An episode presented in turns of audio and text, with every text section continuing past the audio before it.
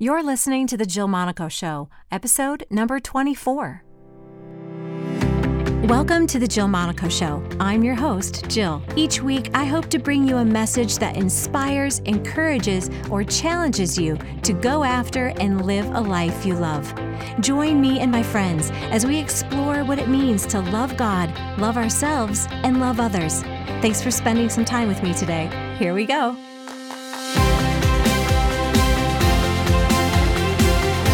Few weeks, you'll hear from some of my favorite people. They all happen to be in the music business. You know, when you see someone's success, especially on social media, we don't see the trials or know the background of their story. You'll hear about things that they've never shared publicly. You'll also learn what God is currently doing through them. You'll be so encouraged in your faith. I promise you won't want to miss a single episode. My guest today is Jason Davis. I met Jason and his wife Heather back in 2008 when I was the director of an artist relations program for an affiliate of Wycliffe Bible Translators. And we met at the Gospel Music Association's GMA in the Rockies, which so sadly does not happen anymore. Um, and that's where they would um, just nurture new and emerging artists. But we became fast friends, and I am so thrilled for you to hear his story. And we're going to be talking about how he wrote a hit Christian song, which wasn't meant to be a Christian song, plus his story of overcoming really the enemy's plan to destroy him, which you might think is right out of a movie. I know I was captivated when I heard it. To give you a little background on Jason, he has worked with many worldwide stars, including Boyz II Men, Sugar Ray, P. Diddy, Alabama, Lonestar, Dolly Parton, among many others. Jason is an entertainment industry executive with a broad range of titles, including award winning songwriter, award winning author, independent ra- record label president. He's an executive TV producer, entertainment consultant, uh, former senior VP of A&R for Dolly Parton's management company, and, well, as far long as I have known him, a serial entrepreneur. He has also secured record deal offers with CEOs from the largest music companies in the world, including Capitol Records, Sony, Epic, Atlantic, and RCA. Traveling between New York, London, Los Angeles, Miami, and Nashville, where he makes it home, he um, has built a reputation working with the top songwriters and producers and recording artists in the in- entertainment industry, really on a global level. His career began as a songwriter when he was discovered by Grant Cunningham, the former VP of A&R for Sparrow Records, and he went on to write a number one Billboard hit. He received several ASCAP songwriting and publishing awards, and he has co-founded cutting-edge entertainment companies. He's also uh, a co president and partner of Higher Level Agency and is an artist manager with First Company Management. So, looking forward for you to really get to know Jason, the man who loves God and pursues Him with all his heart. So, Jason, thank you so much for being on my show. Thank you for having me, and thanks for the wonderful introduction. You know, you've been one of those people that has had kind of one of those relationships with God where he, he speaks to you in different ways and, and you just follow. Um, and from what I know from your journey, so I really want people to get to know um, some details about how you've how you've walked with God. One of the earliest, um, the well, one of my memories and what you had shared was your journey of seeking something, and you ended up writing the song "Captured." Which became the mm-hmm. number one Billboard hit. Tell us about how that came about. Well, you know, the, the first part of what you said, you know, ever since I became a believer uh, a little over 11 years ago, I'm very thankful uh, that I've always, since day one, heard heard Holy Spirit's voice, mm-hmm. and I I don't really view it so much as I'm listening to Him. Um, or doing what God is telling me to do. I just view it more that I don't really have a choice, mm-hmm. you know, because I I love Him and, and I love I love the Lord and He gave me life, um, and He's He saved my life numerous times, and so um, when when I hear Him speak to me, it's it's not generally Him asking me to do something. It's kind of like this is what you're supposed to go do. Mm. Um, but as far as you know, uh, before I found the Lord and many years ago. Uh, was always songwriting as a kid. Um, was always in bands as a kid, and um, my mom and dad were Jewish growing up, not not very religious family, and I just grew up seeking. Uh, just had tons of questions about why was I here, what's the purpose of my life, why is everything the way it is. Um, I, and I felt like I didn't really have those answers, and I knew those answers had to exist. Yeah. And um, so I was always open to what people had to say or their belief systems, and would listen. And and um, I about about 22, 23 years ago, I started hiking a lot on my own, um, and I was you know very early 20s and just was trying to get some calm and peace and quiet in my life and and uh, relax, but also ponder and and and think deeply. And uh, there's nothing like hiking to do that. Yeah, I agree. And so uh, on those hikes, I think God just started getting my attention through the complexity of nature. I think for the first time in my life, I started noticing that the butterflies knew each other and the dragonflies flew together and the ants knew each other and everything was intelligent. And um, every kind knew its kind. Um, the different kinds of animals or insects never got confused. I mean there was never butterflies flying with dragonflies and and every leaf was different. Um, every ant was different and uh, and then also at the same time just seeing the grandness of sitting on cliff tops and just seeing how big the world was um, th- there is something amazing about getting up on cliffs and mountains and and really seeing how huge everything is and how small we are. And for the first time in my life i started asking questions you know that i'd never asked before like you know are you there god? You know who are you? I would like to know you and right around that time through just the deepness of hiking and the deepness of the questions i was asking my songs started becoming deeper. Hmm and and i didn't know god at this point but god the song captured was really god breathed through me. Um, i'll never forget i'd written hundreds and hundreds and hundreds of songs as a child and teenage years and early 20s and this song was just different. Um, i picked up the guitar and the chords to that song and the way that song is played is definitely uh, not super simple at least the way i wrote it. And um, it was the first time i picked up a guitar and i actually didn't think. I just my fingers felt like they were led to a place and i started playing a progression that i had never played before on the guitar. And i hmm wasn't there was zero thinking. I was just it was just like I knew where to go, and the words were like already there. It, it was almost like I was transcribing the song, Mm.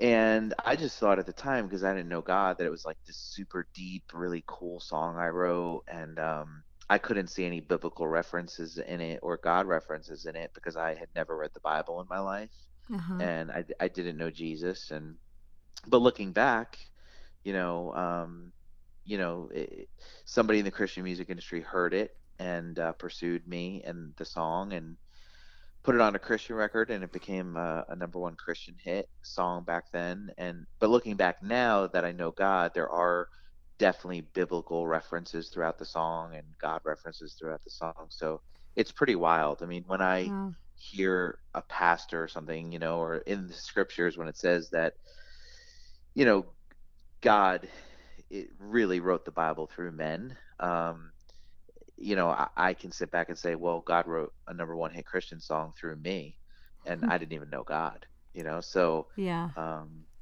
yeah, but that's that is so great. background of that. I Yeah. love that story. What are some of the lyrics from the song? Uh, the opening is I have to tell you, I have to tell you, I'm captured inside. You shaped my world, brought me to life. Um, can't remember the next lines. It's been a long time. Uh, the right. chorus is the chorus was I see heaven. You have opened my eyes. I feel forever when your heart is close to mine. The moment you set me free, was the moment you captured me. That's- You've captured me. So after you wrote that and you had this number one hit, what did that lead you in the music industry to next? Um, well, Grant Cunningham, who had kind of found me and discovered me, he was a vice president of A&R for Sparrow Records. He asked me if I had other songs. I, I started sending him a bunch of other songs I had written, and he started placing other songs that I had written on other albums through for, for Sparrow Records. And at the same time, there was a girl, um, probably a couple years before, that I had just written some songs with and recorded with for fun. Um, she ends up randomly, right around that same exact time, uh, getting a record deal through WEA Latina, which was Warner Music's Spanish label out of Miami. And um, I just like right after this thing with with uh, the hit song happens, I get another call that um, Warner Music wanted whoever had written these songs and done these demos with this girl to actually do the album for this girl Francesca Cezanne. And so next thing you know, I I was like put up in Miami for a couple of months, and we were I was in the middle of making a Latin album for Warner Brothers, um, which was really bizarre too because I don't speak Spanish. um, so really, like the first three albums I was on were just like f- kind of foreign to me. Like it was like a couple of Christian records, and all of a sudden I'm on a Spanish record. I'm not a Christian. I don't speak Spanish. Um, and and then, and then you know I started, you know, meeting with labels in New York and and uh, getting more into you know pop music and and uh, rock music and and uh, I felt like as a songwriter that a lot of my victories and what I was experiencing was very much um, solo and I started having this desire to find artists um, because I felt like, okay, I'm getting through these doors of record labels. My dreams are coming true. How cool would it be if I worked with somebody where I could make their dreams come true Mhm. and and help other people get through these doors of Sony Music that I can't believe I'm walking through. And so I started looking and talking to people and keeping my eyes open for artists and that's kind of the heart and the drive that got me into management um, just this desire to kind of help make somebody else's dream come true. Because when the dream came true, I mean, the dream was even bigger than I could dream. I mean, I never thought I would be in the music industry. I just loved music so much. So when it happened, I mean, it was so overwhelming for me. I I mean, it was like fireworks were going off in my life, and my heart was exploding, my brain was exploding. I couldn't believe my song was on the radio. I couldn't believe I could meet with record labels inside record label buildings, and there was such a wonder about it. And um, I just thought, uh, like, how amazing would it be to be able to do this for other people, you know, and and make their heart explode. And so that's kind of what made me start looking for artists and songwriters and producers and looking for people that I felt were more talented than me. Yeah. And so you ended up finding really great success in the music industry. Um, if I remember right, you were living in LA and there was pretty much there was nothing you couldn't do. Yeah, I mean, I, I I'm a pretty intense worker, so and and I'm very focused. Um, when I want to achieve something, I do laser beam focus in on it until it's achieved, Mhm. and I'm not afraid of, you know, something taking years to accomplish. So I I spent, you know, a solid seven eight years in the beginning, um, just laser beam focused on growing and learning and trying to climb the ladder. Um, and I got to a point where, um, you know, probably 14, 15 years ago, where my career started exploding. Um, so I was living in Los Angeles, and I think to most people on earth, they would say that I definitely had it all. Mhm. Um, I had the cars and the houses and the assistants and and um, was making more money than I ever thought I would make in my life. Um, but at that point, you know, I I still didn't know God, and uh, I'd kind of built this life uh, that was very hard to maintain because it was you know a lot of people that live in Los Angeles that make it they kind of live right at their means to kind of show people that they have a lot Hmm. and I was very lost and under a lot of financial pressure. Um, I mean, we had to, my company had to make an unbelievable amount of money a month just to get by. Wow. And um, I was reading actually, I started reading Berry Gordy's book on the building of Motown. Um, it was crazy. Like many years ago, I worked with his grandson a little bit, uh, developed him as an artist, but I was reading Berry Gordy's book on how he how he built Motown, and he was at a place um, wh- when he finally moved to LA and Motown was an established label. He, he was at a place in the 1980s where he was losing millions of dollars a year, Wow. and he his company had to make 40 million dollars a year just to break even. And uh, you know, that's uh, I wasn't at that level, but I mean, it was a glimpse for me of just how much pressure I was under in Los Yeah. Angeles. Um, and due to the pressure and just having all my dreams come true and realizing that the payoff that I thought it would pay off, you know, I wasn't happy inside. I didn't have great relationships. I was still pretty self-centered. Um, a lot of people around me were self-centered. A lot of the early childhood pains and hurts that I felt had not gone away. Um, and I, I was like, man, if this is the payoff where you're just drowned in pressure and and uh, kind of emptiness, you know, like like you know, and, and I understand why a lot of these Hollywood stars and celebrities end up dying or killing themselves because I, I was in the exact same position. I just wasn't a celebrity where everything I ever dreamed of happening came true, but I was still very empty inside and I didn't have love in my life. I didn't feel like anybody loved me. Um, I didn't really love anybody. I was very self-centered and you know, it's like, man, if this is it, if this is the payoff, like I don't want to be here anymore.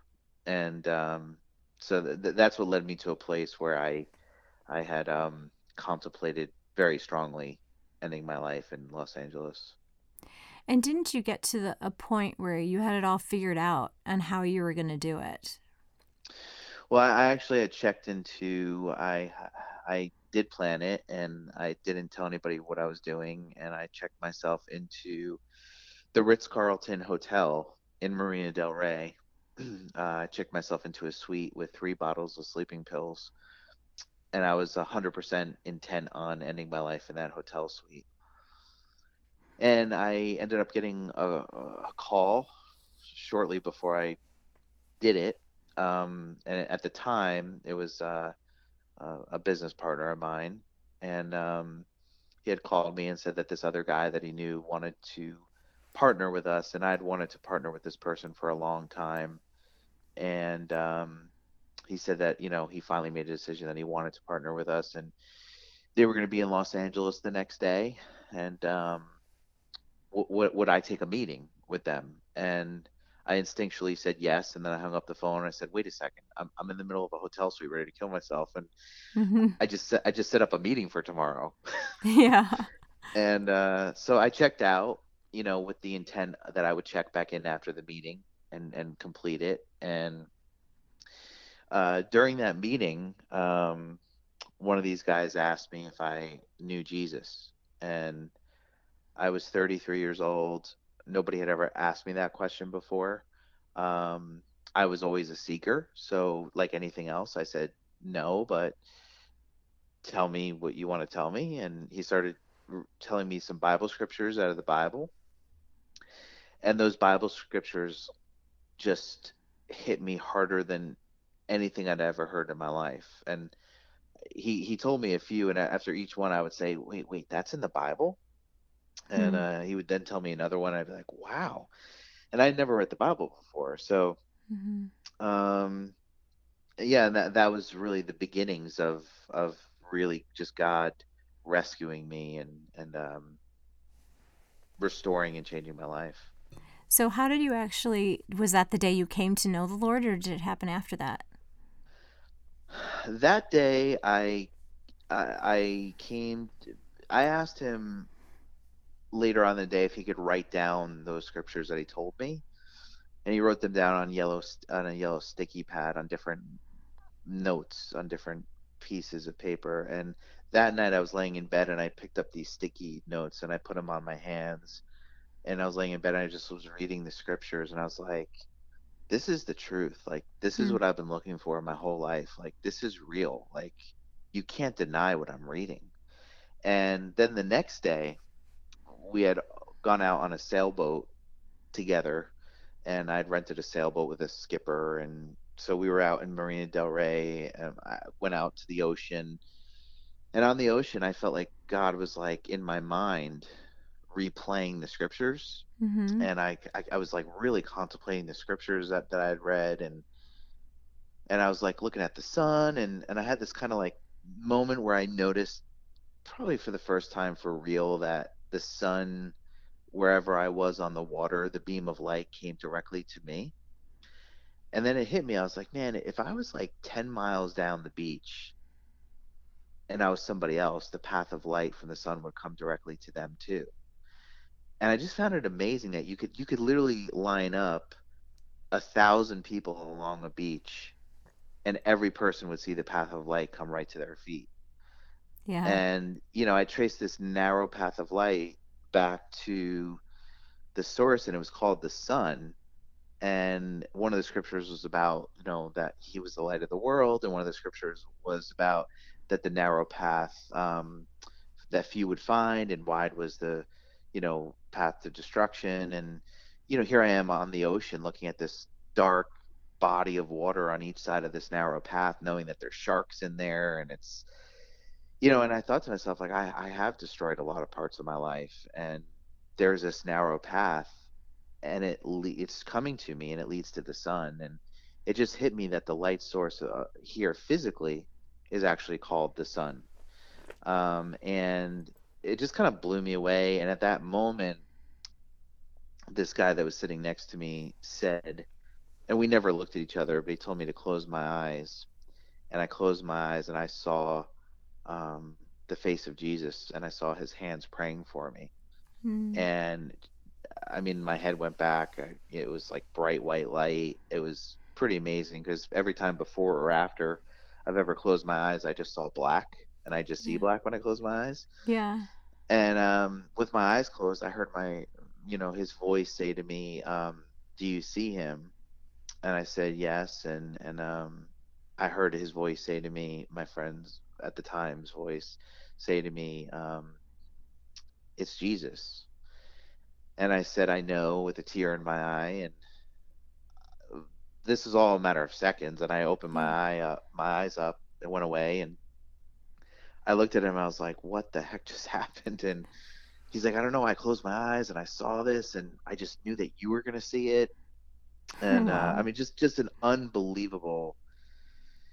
You know, I'm so thankful for that because yeah. nobody could ever tell me that what I experienced wasn't true or that the Lord's not real or you know so um yeah. that that next day was the moment that like I fully you know I mean I actually I won't say fully gave my life to Jesus I would say that I I gave my mind and my heart to Jesus but there was still a lot of areas that he needed to penetrate um, that he would, you know, over the following years. Yeah. Such a, I love hearing that story again. Um, and yet, when you, after that experience, from what I remember, you told me there was a lot of spiritual warfare that happened in your house shortly after that. Yeah, so th- those guys were actually staying with me for I think a few days or a week or something like that. I think maybe a few days, and literally that night after you know the um, the boat and the experience, um, I think I think after that we ended up going to a Christian bookstore and, I bought Bibles for I bought a Bible for the first time in my life, and I think I bought a few Bibles actually for different rooms in my house. And we went back to my house, um, and it was like literally like you could feel it, like my house was haunted, mm. and it was crazy. And um, we were we were hanging out. We were three grown men, like scared like little boys, and it lasted about 24 hours where I mean we were like really scared. Um, and I mean it was like eerie and uh, felt like almost like a horror movie.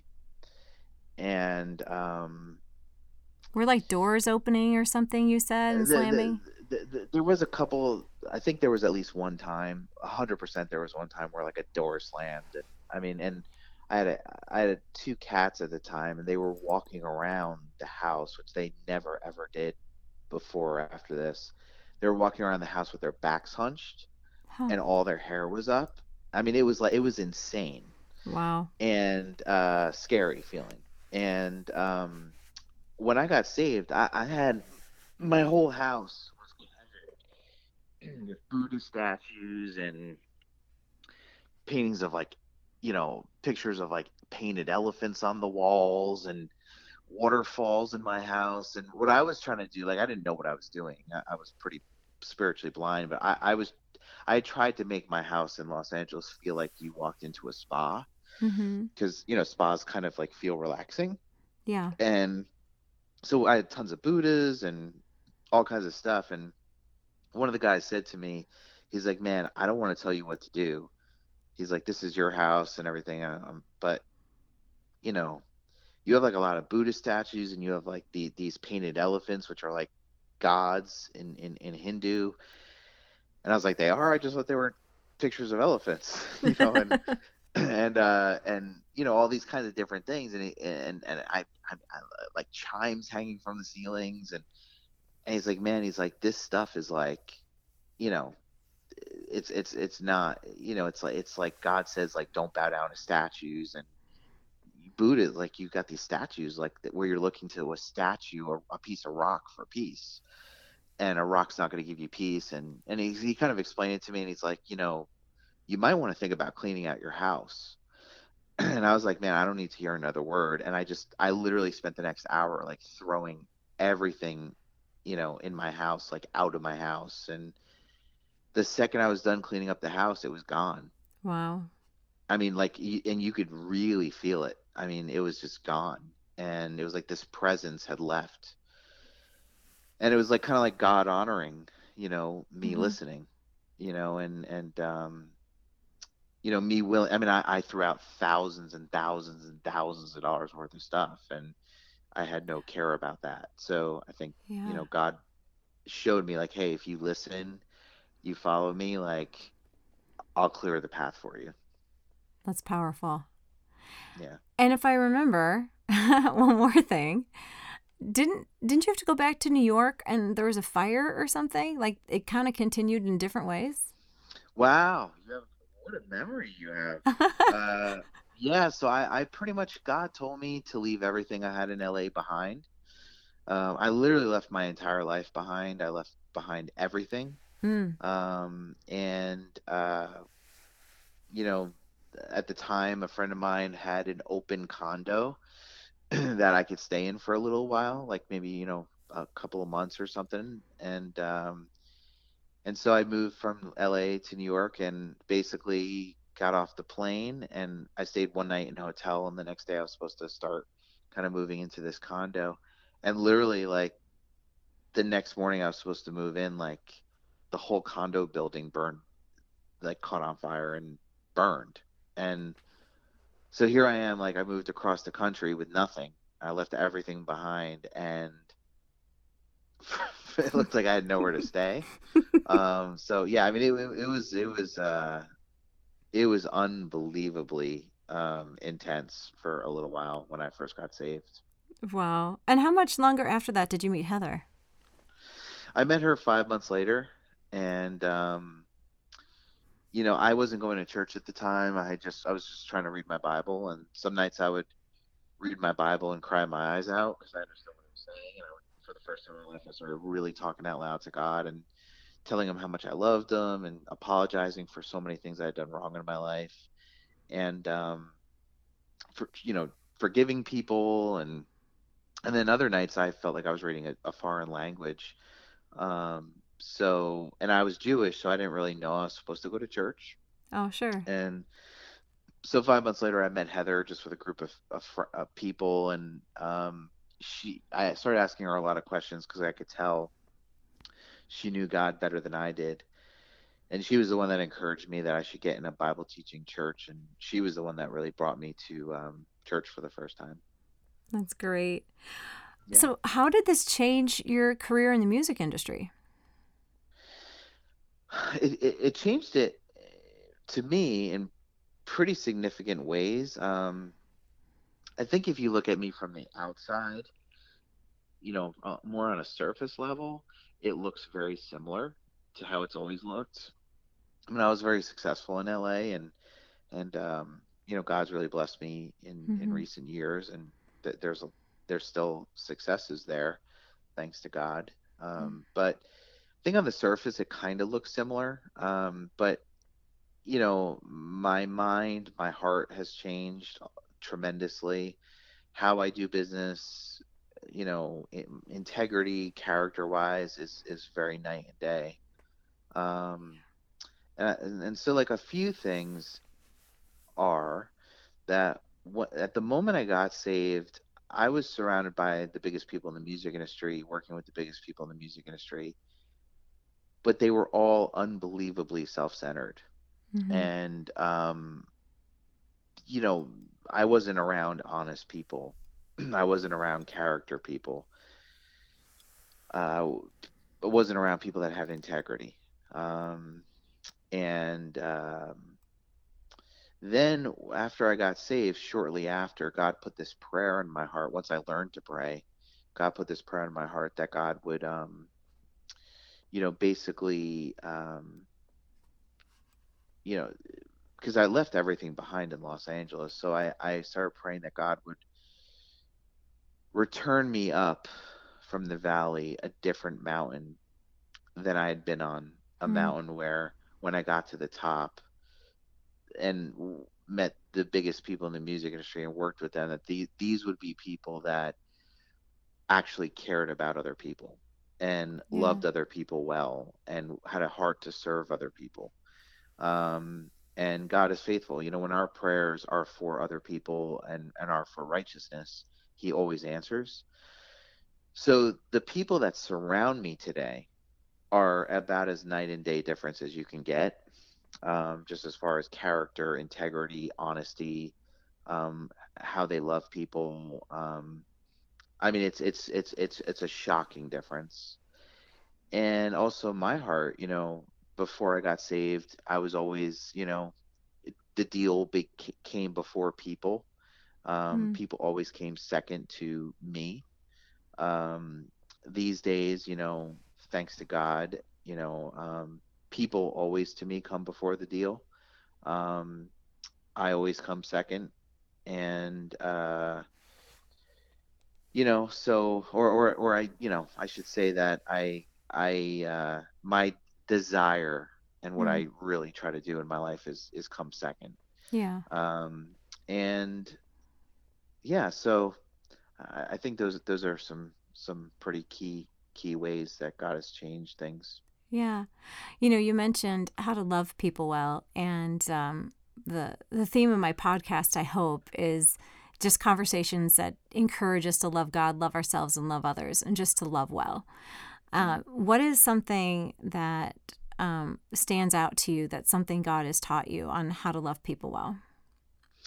You know, I am so thankful that you asked that. Um, that that is such a great question. Um, and one thing that God has really been putting on my heart a lot lately, very intensely, is, and and I am Jewish, so I'm about to go to money.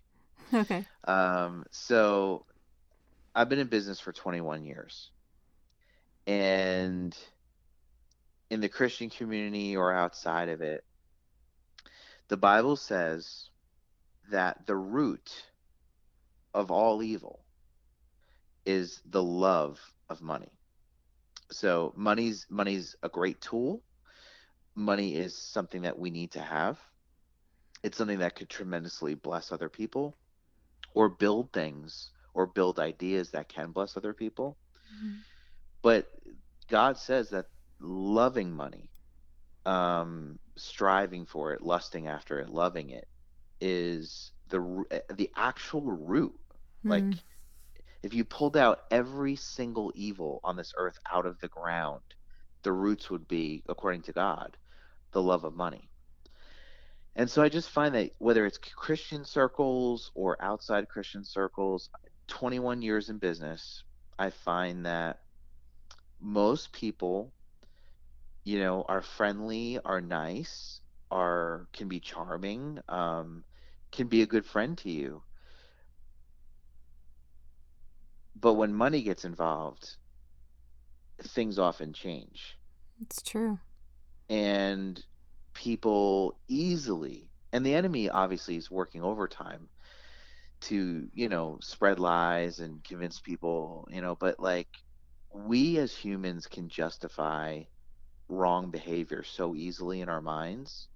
Like, I mean, this is not maybe not the perfect example of it, but this is an example. Like, the employee steals from their boss because their b- boss is a jerk, you hmm know, and my boss is mean to me all the time. So I took a I took a couple of extra samples from, you know, the company or whatever, or like whatever it is.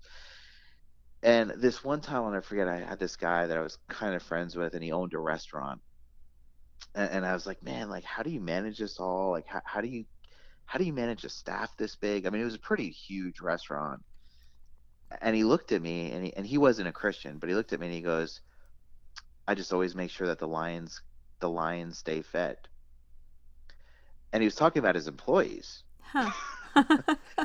And like like, like hey, if, if you keep the lions fed, meaning if if you pay them, hmm they're tame. If you don't pay them, they're lions. you know, and so interesting. and I was like, you know, I was just like, wow, you know, and and you know, I, I- 21 years in business, I've had people lie to me and deceive me and um, make plots behind my back against me.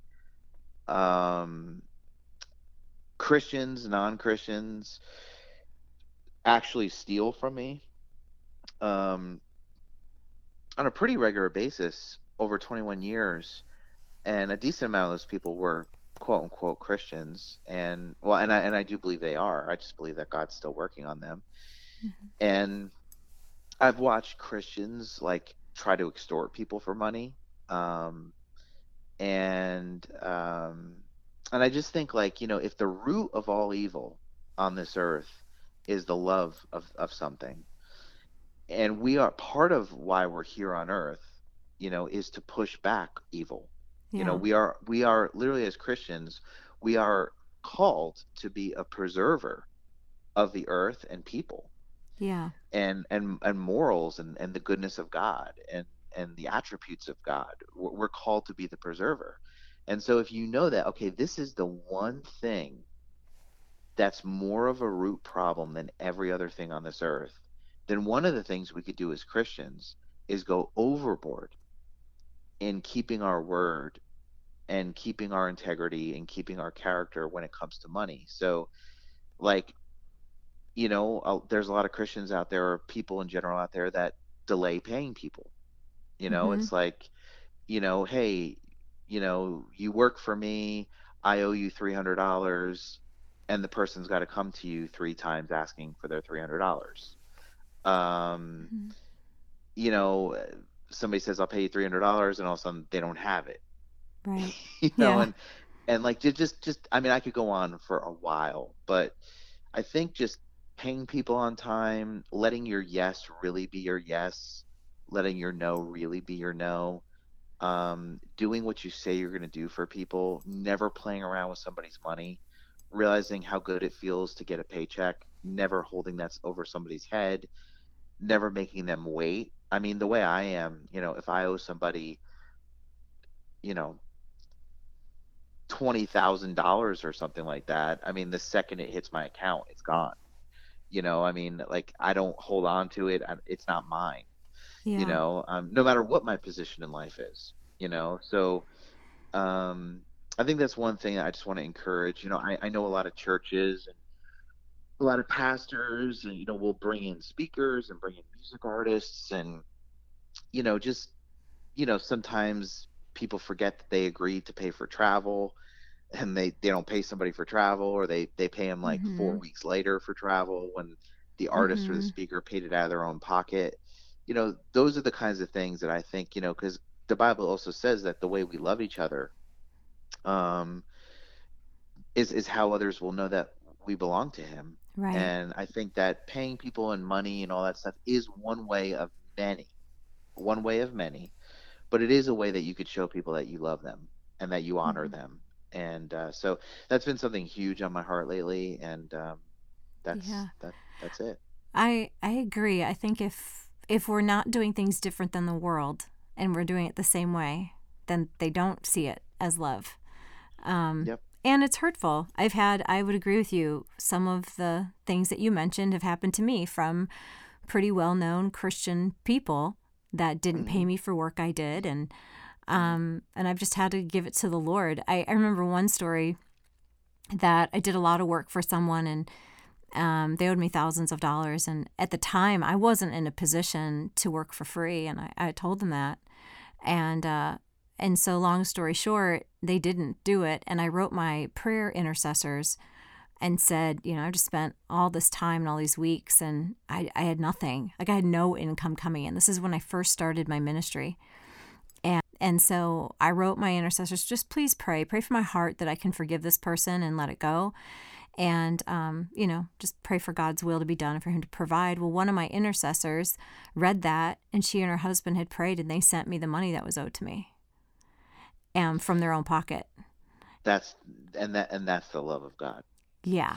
And and and that, that's the stuff i'm talking about um, from both ends you know and you know i mean I, I i manage a music artist and he's probably done a hundred concerts in the last year and um so many times people haven't had what they said in a contract that they would have Mhm. um, or they've been delayed in paying, you know, wh- what they promised in a contract.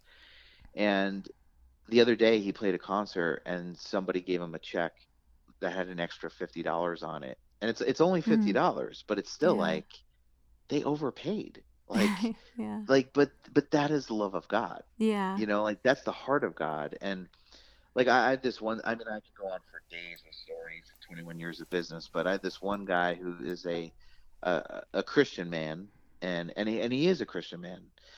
God's just working on him, but uh, we had this agreement for a deal that we were going to do, and it was, you know, worth hundreds of thousands of dollars, and um, he basically plotted, uh, which I didn't know he was, to steal um, this from me Hmm. and uh, really like leave me in the dust on this one deal.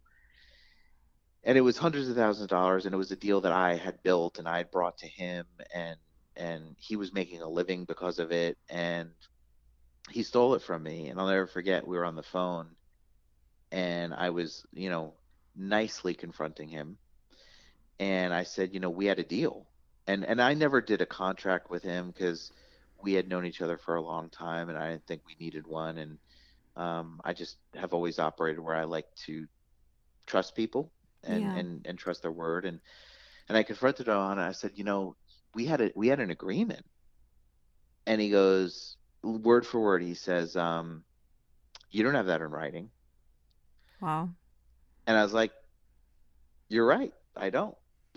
yeah. You know? And i was Yeah. like okay you know? And it's just like and, and, I, and i actually said to him in response i said but we're christians. Hmm like we shouldn't need something in writing. Yeah. And yeah it's good to have you know we should have things in writing but my point was the bible says your yes should be yes you know? Yeah. and and then i think that if that one thing if we as believers just change that one thing all of us collectively I Mhm. think that alone could make a really positive impact on the world around us. i agree Um, and you know, no one's perfect. I mean, no one's gonna Right. always walk it out perfectly, but um, that is definitely something that's on my heart. I love that. And coming from someone who has been in business, I think, you know, there's a lot of Christians that are in business and certain things are accepted in certain industries, but it can't be when God is our, you know, the one that we promise to live by the way that he wants us to live and honor one another. Um, totally. So I think that's a really important point that no one has brought up on the show on how to love people well. So thank you for bringing that yeah. up. I, I, Thanks for asking an amazing question. Yeah. So one of my favorite memories of someone being so generous to me in this area of finances was you and Heather.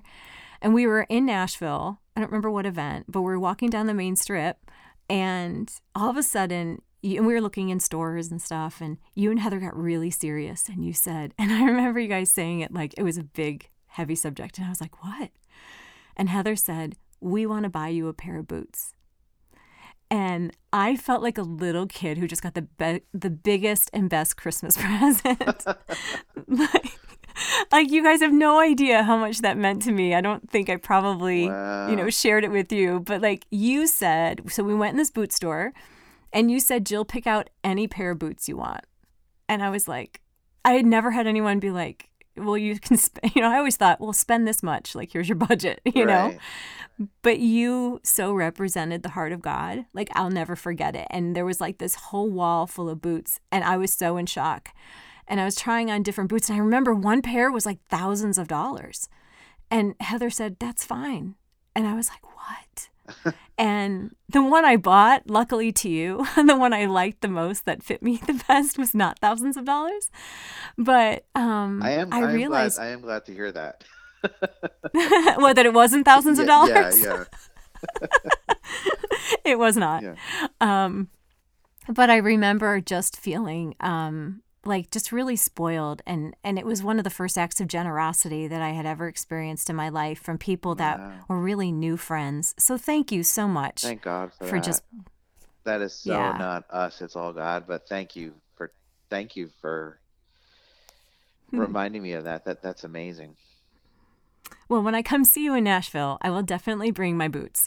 awesome. Awesome. Everybody, thank you so much for tuning in to the podcast today. I really hope you enjoyed it. And if you did, there's a couple things I'd love for you to do. First, if you would subscribe to my show, that would be great. That way, the most recent episode will always show up in your feed and it's ready when you are.